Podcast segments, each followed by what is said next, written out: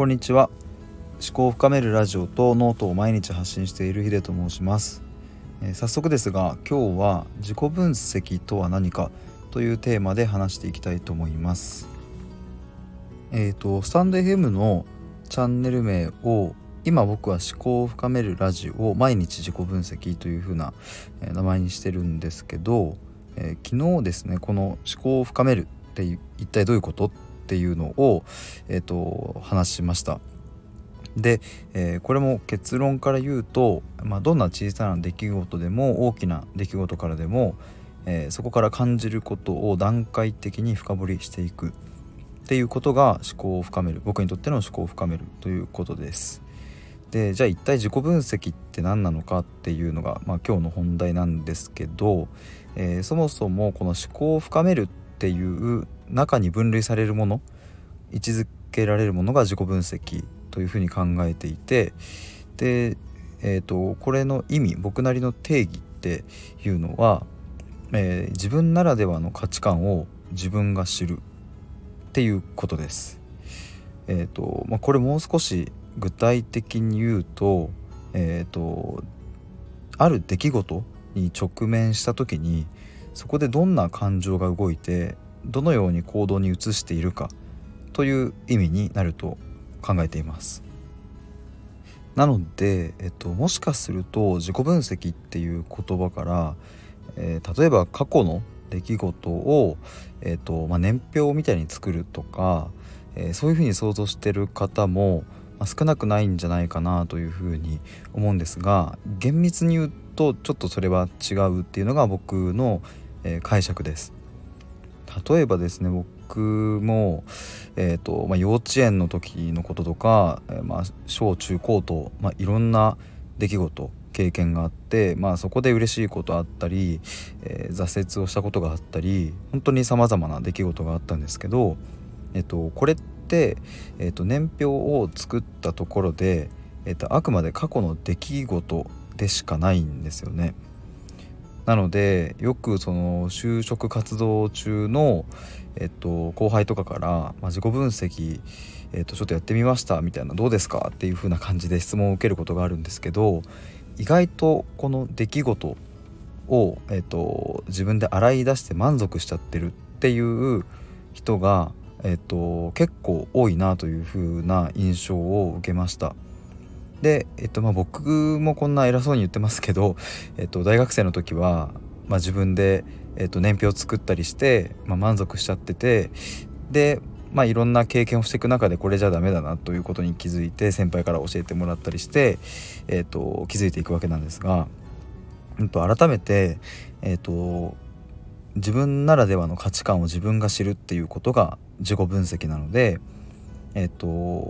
過去の出来事を深掘りして整理することはめちゃくちゃ大事なんですけど、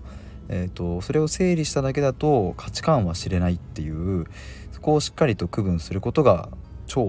大事です。価値観と出来事をしっかり区分するということ、ここめちゃくちゃ大事だと考えています。ちょっとここで具体例を1個だけ出したいなと思うんですけど、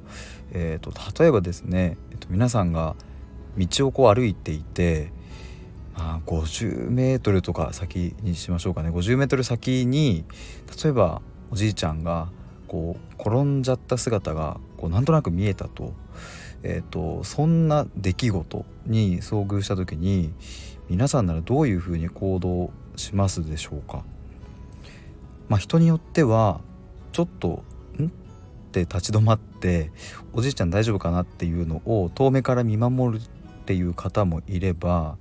一方でもうおじいちゃんが倒れたっていうのが分かった段階で、もうダッシュで近寄って大丈夫ですかっていうふうに声をかける人もいると思います。これはもうどっちがいい悪い問題ではなく、シンプルにその人が何を感じてどういうふうに行動したかっていう、すごく分かりやすい例かなと思うんですけど、皆さんはどうですかね。一概にどうとは言えないと思うんですけど、こんな単純な、一例にもその人の価値観が出て、行動という結果が、100人いれば100通りあるっていう感じになると思います。で、要はここで、もう一回言うと、そのおじいちゃんが転んだのを見て皆さんは何を感じて、でそこで次にどのように行動を移すかっていうのを自分が知るっていうことが、いわゆる、僕が思う自己分析です。なので、おじいちゃんを助けに行くっていう答えは、それはあくまで結果として、出てきている出来事でしかないので、そこの裏にある、行動しようと思ったきっかけや感情の動き、そこを自分なりに、分析して理解するっていうことが非常に大事になってくると思います。で、最後にこの自己分析をすると、じゃあ結局何がいいのっていうことなんですけど、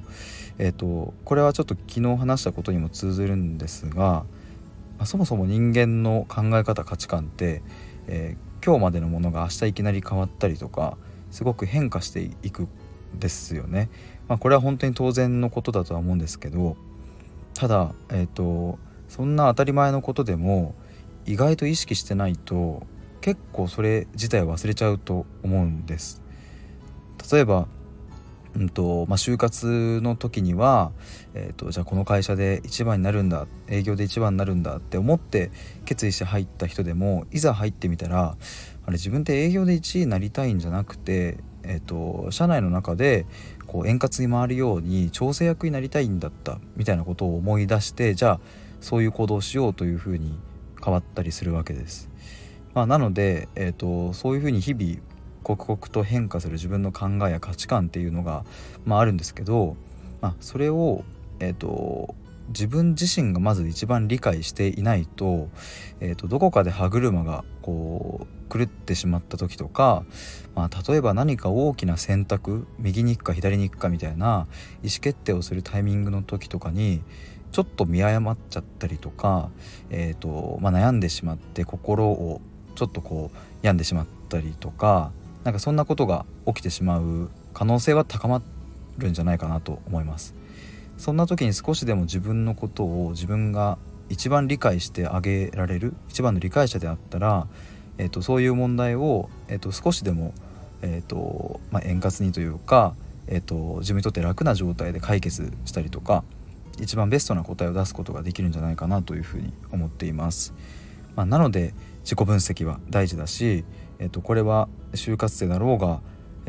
社会人だろうが、逆に言えば小学校、中学校とか、本当に高齢の方でも、